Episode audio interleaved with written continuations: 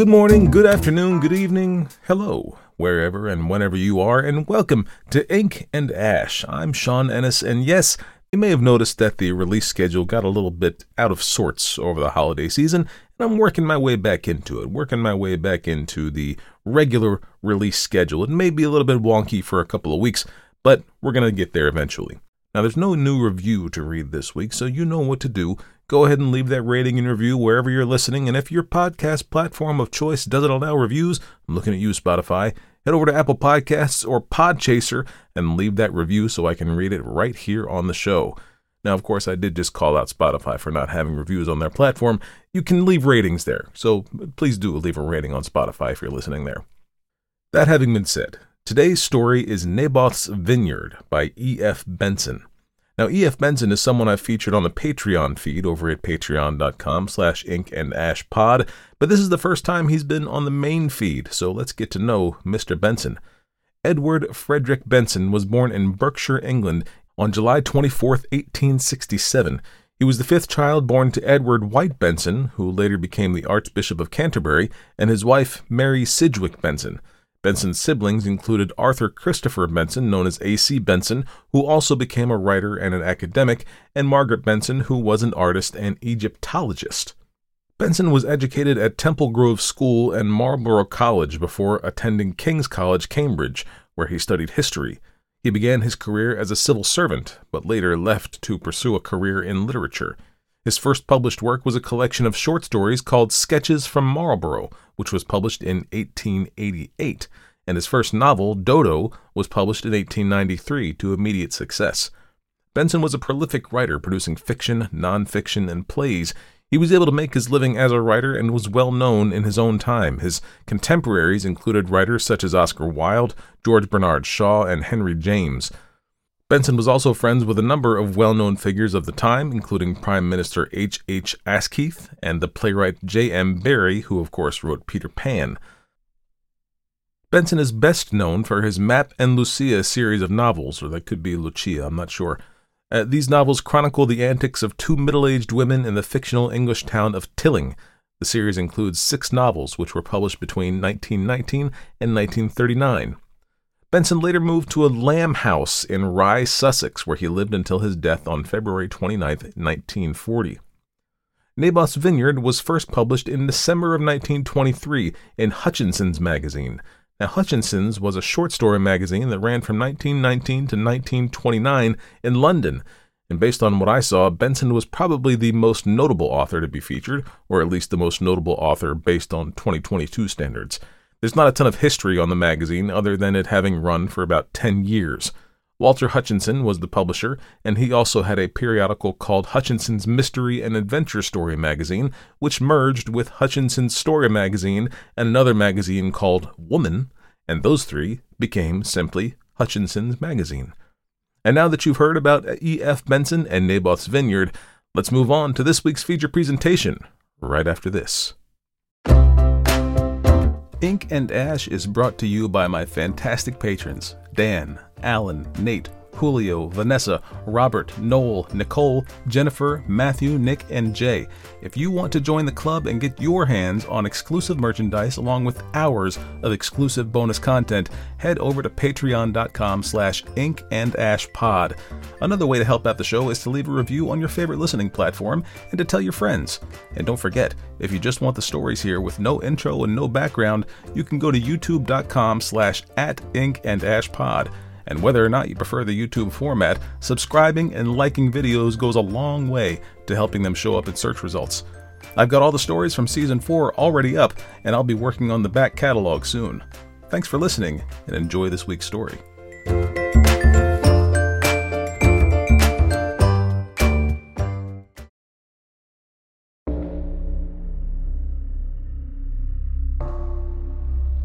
Naboth's Vineyard by E.F. Benson.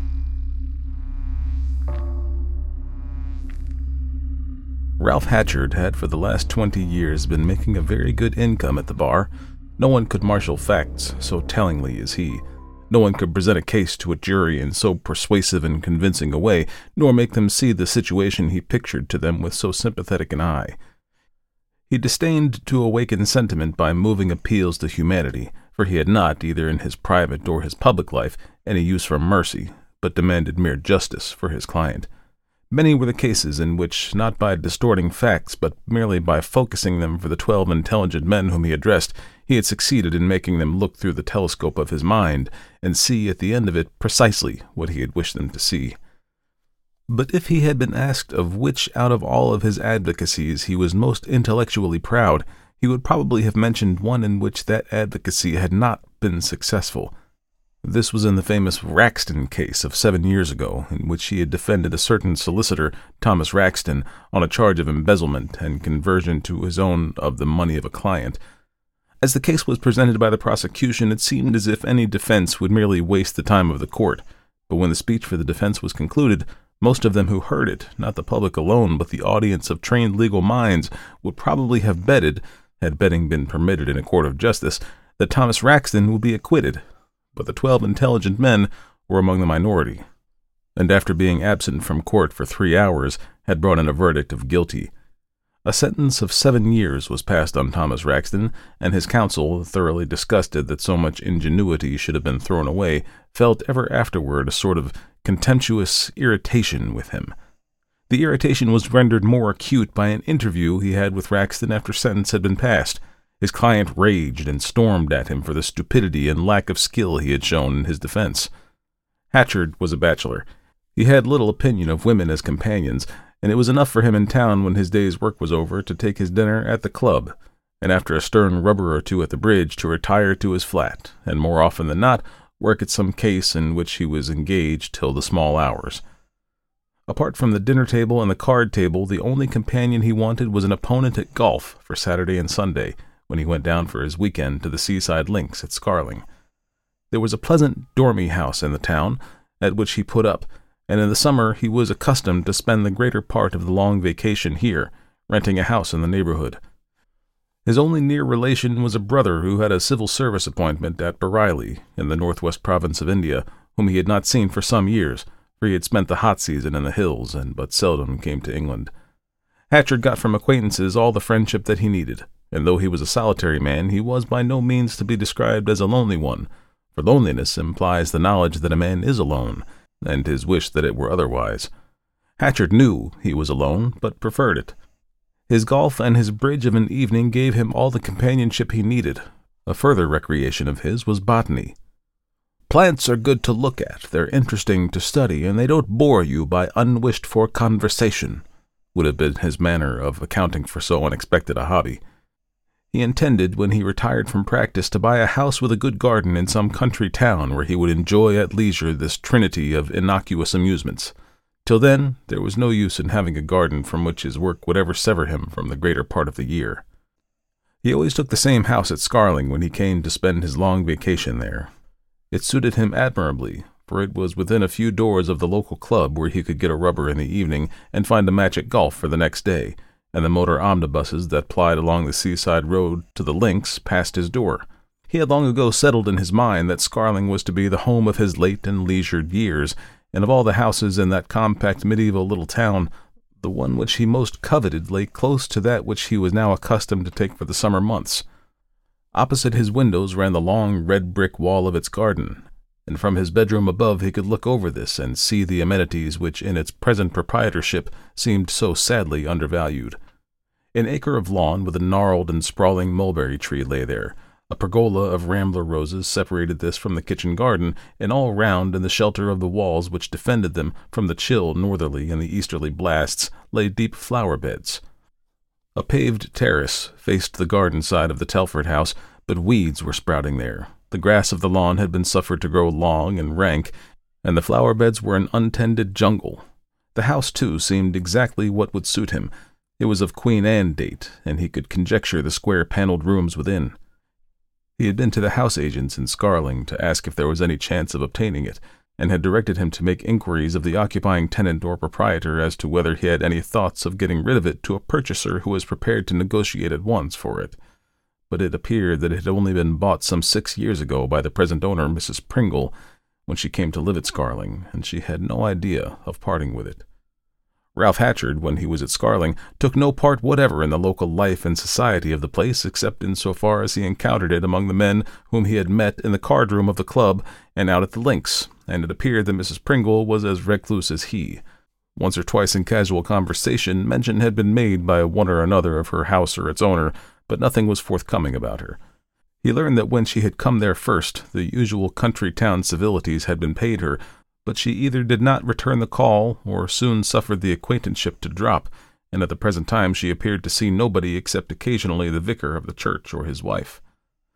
Hatchard made no particular note of all this, and did not construct any such hypothesis as might be supposed to divert the vagrant thoughts of a legal mind by picturing her as a woman hiding from justice or from the exposure that justice had already subjected her to. As far as he was aware, he had never set eyes upon her, nor had he any object in wishing to do so, as long as she was not willing to part with her house.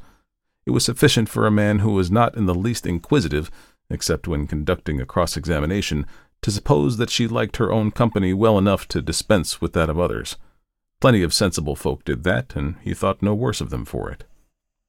More than six years had now elapsed since the Raxton trial, and Hatchard was spending the last days of the long vacation at the house that overlooked the Naboth's vineyard of a garden. The day was one of squealing wind and driving rain, and even he who usually defied the elements to stop his couple of rounds of golf had not gone out to the links today. Towards evening, however, it cleared, and he set out to get a mouthful of fresh air and a little exercise, and returned just about sunset past the house he coveted. There were two women standing on the threshold as he approached, one of them hatless, and it came into his mind that here, no doubt, was the retiring Mrs. Pringle. She stood side face to him for that moment, and at once he knew that he had seen her before. Her face and her carriage were perfectly but remotely familiar to him. Then she turned and saw him. She gave him but one glance, and without pause went back into the house and shut the door. The sight he had of her was but instantaneous, but sufficient to convince him that not only had he seen her before, but that she was in no way desirous of seeing him again. Mrs. Grampound, the vicar's wife, had been talking to her, and Hatchard raised his hat, for he had been introduced to her one day when he had been playing golf with her husband. He alluded to the malignity of the weather, which, after being wet all day, was clearly going to be uselessly fine all night. And that lady, I suppose, he said, with whom you were speaking, was Mrs. Pringle? A widow, perhaps? Uh, one does not meet her husband at the club. No, she is not a widow, said Mrs. Grampound. Indeed, she just told me now that she expected her husband home before long. He's been out in India for some years. Indeed. I only heard today from my brother who is also in India. I expect him home in the spring for six months' leave. Perhaps I shall find that he knows Mrs. Pringle. They had come to his house, and he turned in. Somehow Mrs. Pringle had ceased to be merely the owner of the house he so much desired. She was somebody else, and good though his memory was, he could not recall where he had met her before. He could not in the least remember the sound of her voice, perhaps he had never heard it, but he knew her face. During the winter he was often down at Scarling again for his weekends, and now he was definitely intending to retire from practice before the summer. He had made the sufficient money to live with all the passable comfort, and he was certainly beginning to feel the strain of his work.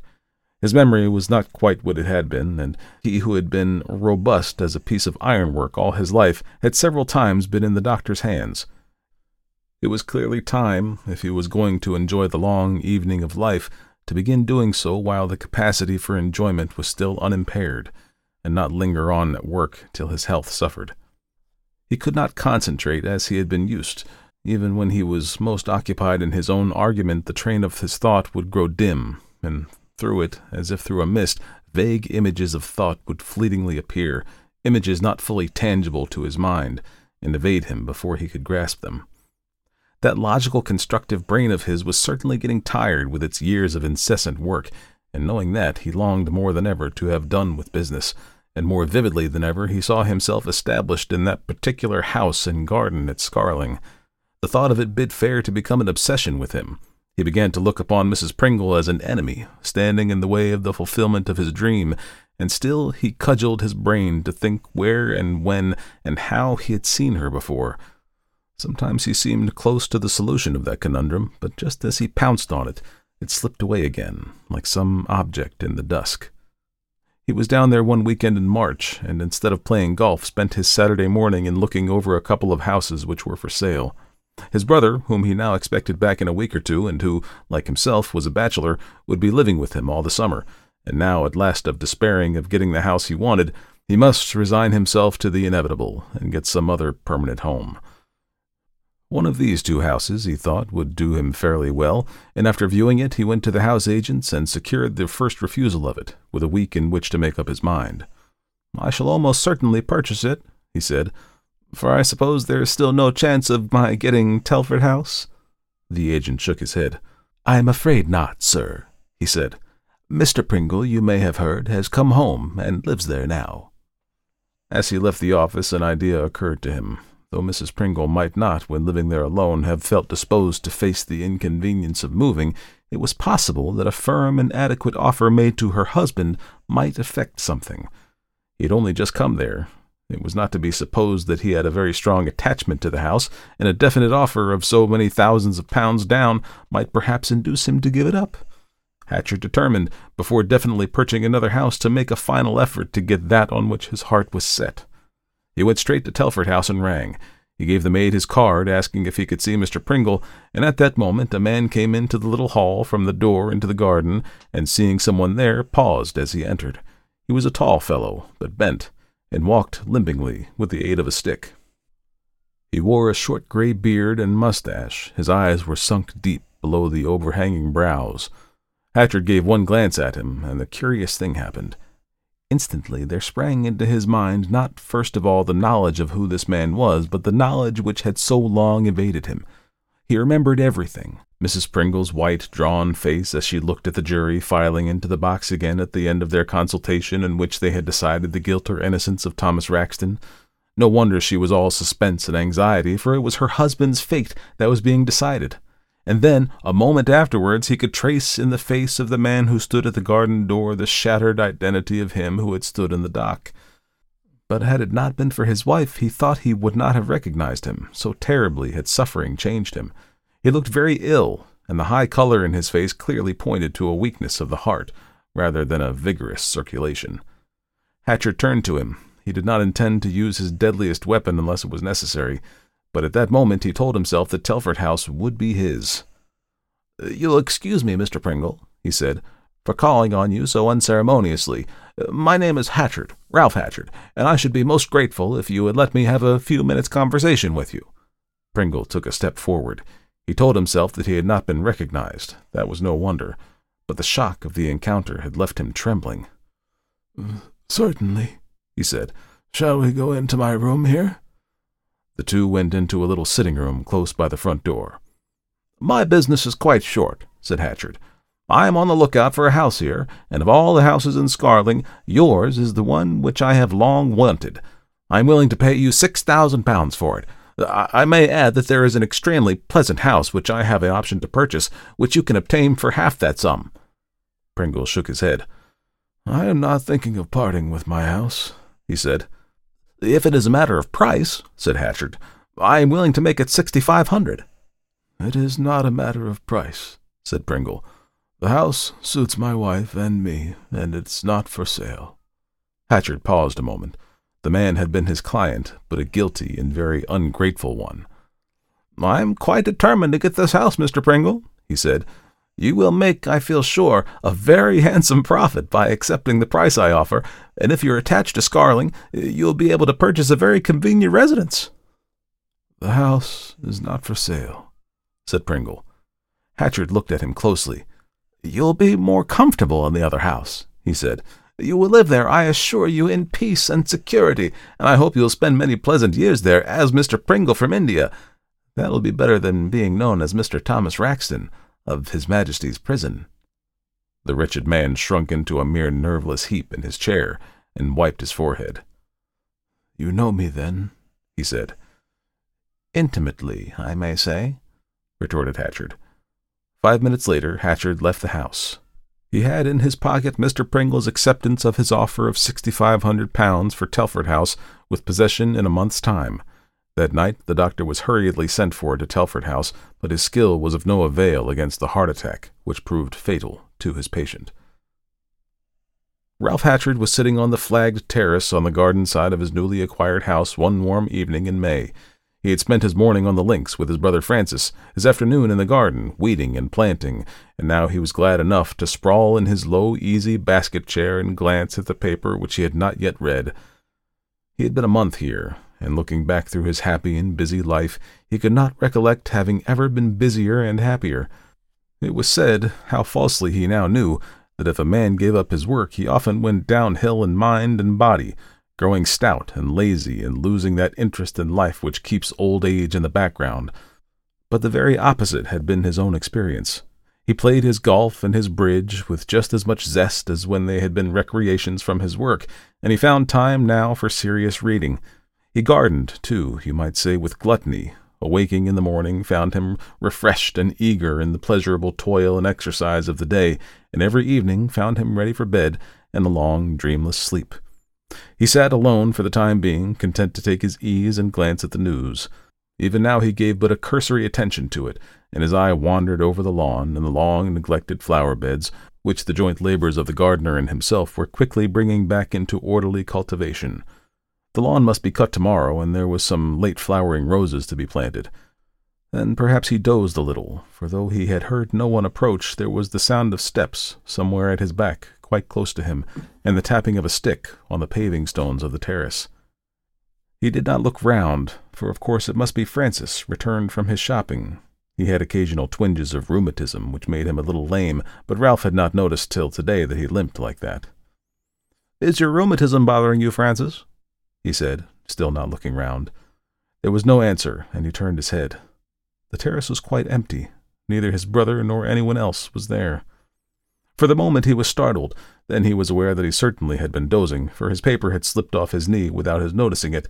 No doubt this impression was the end of some dream. Confirmation of that immediately came, for there in the street outside was the noise of a tapping footfall. It was that, no doubt, that had mingled itself with some only half waking impression. He had dreamed, too, now that he came to think about it, he had dreamed something about poor Raxton. Uh, what it was he could not recollect beyond that Raxton was angry with him and railed at him just as he had done after that long sentence had been passed on him. The sun had set, and there was a slight chill in the air which caused him a moment's gooseflesh.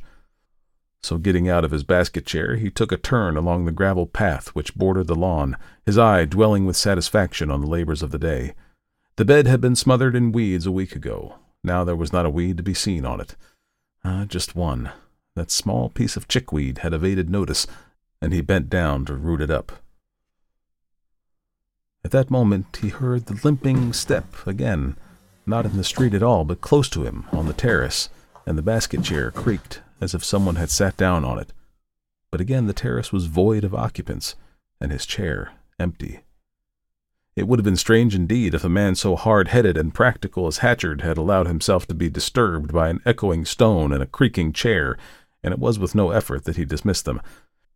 He had plenty to occupy him without that, but once or twice in the next week he received impressions which he definitely chucked into the lumber room of his mind as among the things for which he had no use. One morning, for instance, after the gardener had gone to his dinner, he thought he saw him standing on the far side of the mulberry tree, half screened by the foliage.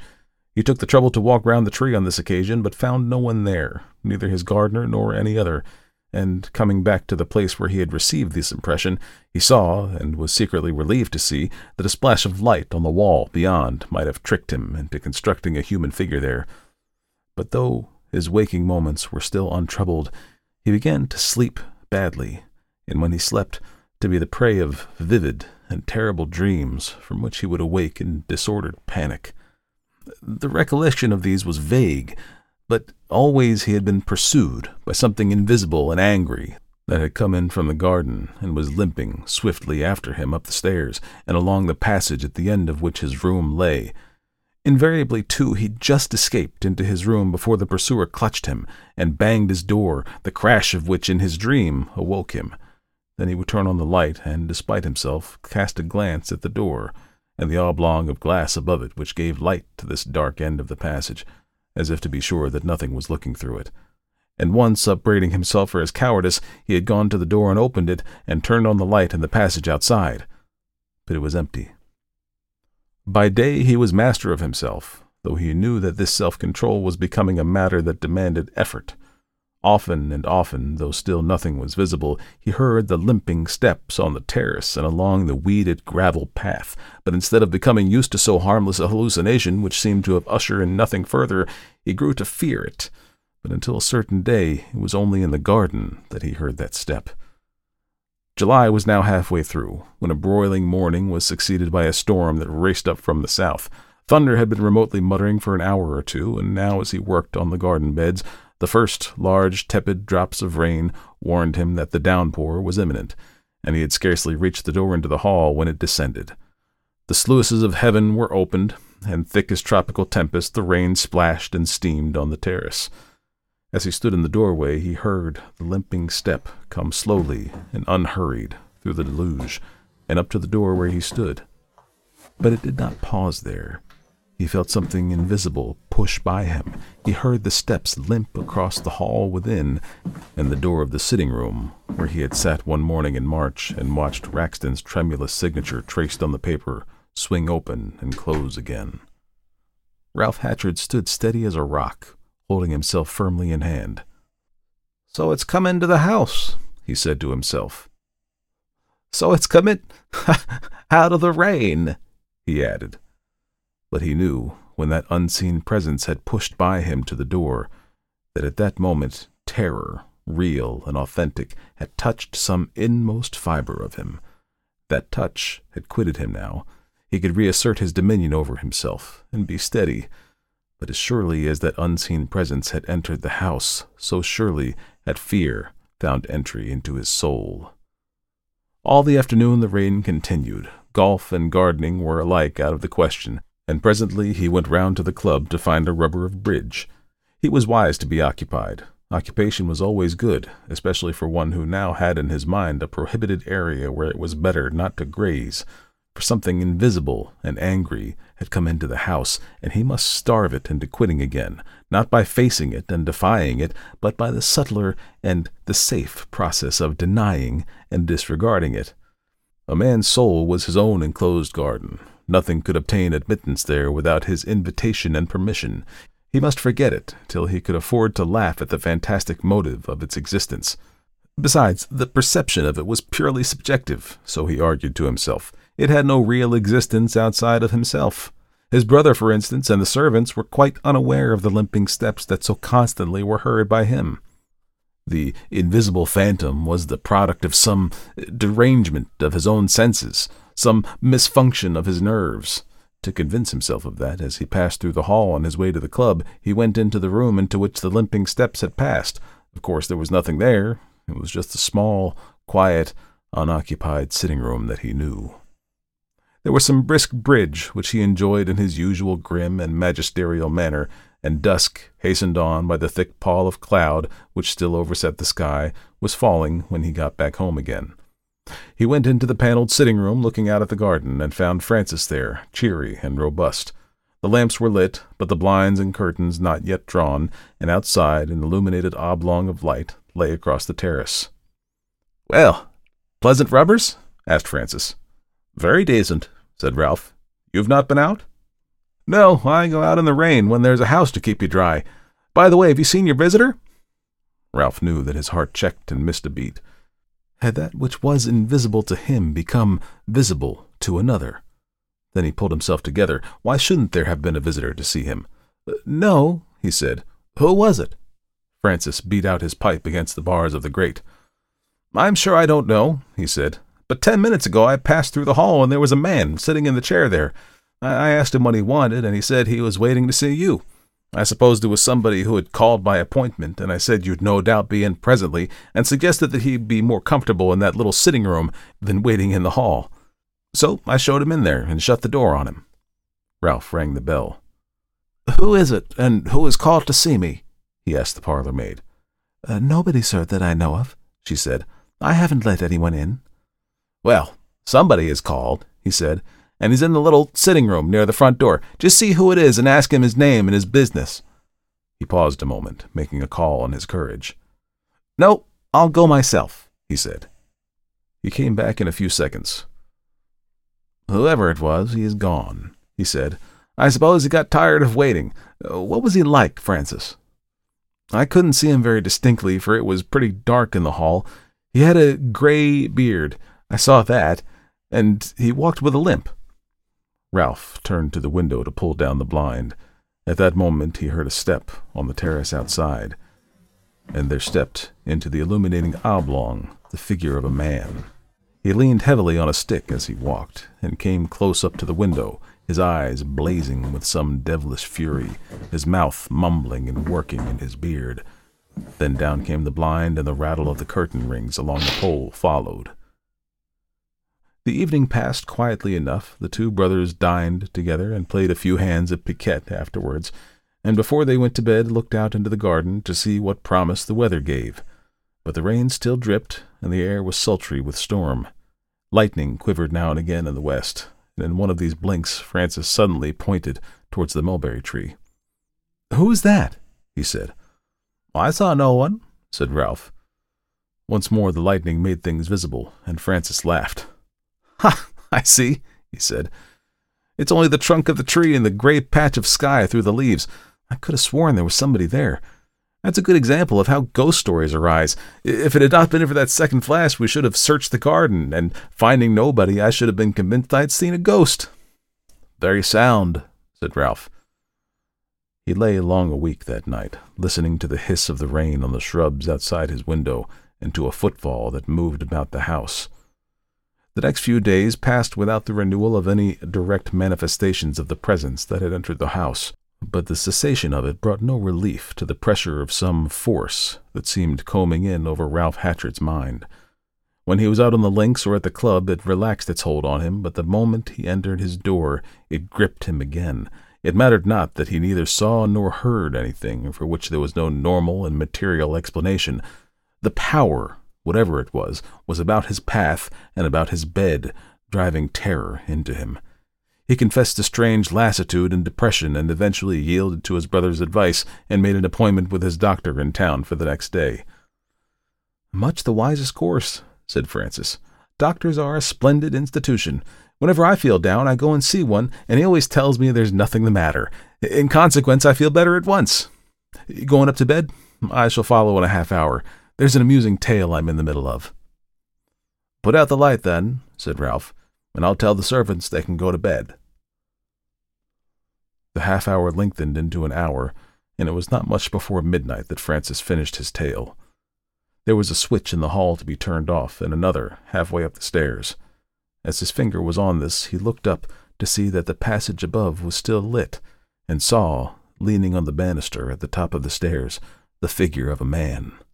He had already put out the light on the stairs, and this figure was silhouetted in black against the bright background of the lit passage. For a moment he supposed that it must be his brother, and then the man turned, and he saw that he was gray bearded and limped as he walked. Who the devil are you? cried Francis. He got no reply, but the figure moved away up the passage at the end of which was Ralph's room. He was now in full pursuit after it, but before he had traversed one half of the passage, it was already at the end of it, and had gone into his brother's room. Strangely bewildered and alarmed, he followed, knocked on Ralph's door, calling him loudly by name, and turned the handle to enter. But the door did not yield for all his pushing, and again, Ralph, Ralph, he called aloud. But there was no answer. Above the door was a glass pane that gave light to the passage, and looking up, he saw that this was black, showing that the room was in darkness within but even as he looked, it started into light, and simultaneously from inside there rose a cry of mortal agony. Oh my, oh my, rang out his brother's voice, and again that cry of agony resounded. Then there was another voice, speaking low and angry. No, no, yelled Ralph again, and again in a panic of fear Francis put his shoulder to the door and strove quite in vain to open it, for it seemed as if the door had become a part of a solid wall. Once more that cry of terror burst out, and then whatever was taking place within was all over, for there was dead silence. The door, which had resisted his most frenzied efforts, now yielded to him, and he entered. His brother was in bed, his legs drawn up close under him, and his hands, resting on his knees, seemed to be attempting to beat off some terrible intruder. His body was pressed against the wall at the head of the bed, and the face was a mask of agonized horror and fruitless entreaty. The eyes were already glazed in death, and before Francis could reach the bed, the body had toppled over and lay inert and lifeless. Even as he looked, he heard a limping step go down the passage outside.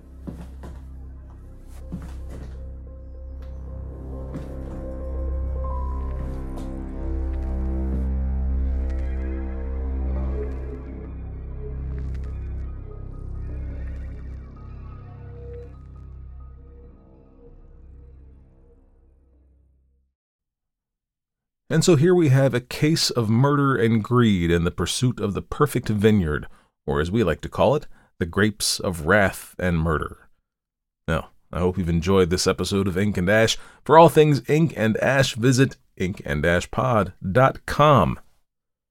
Now, usually this is where I have the little tease for what's coming on the next episode, but right now I don't know what's coming on the next episode. I've got a few stories lined up. I'm not sure which one we're going to do next. It's going to be a funky adventure to quote Cosmo Kramer. So, until that adventure, this has been Ink and Ash. I've been Sean Ennis. Thanks for listening. See you next time.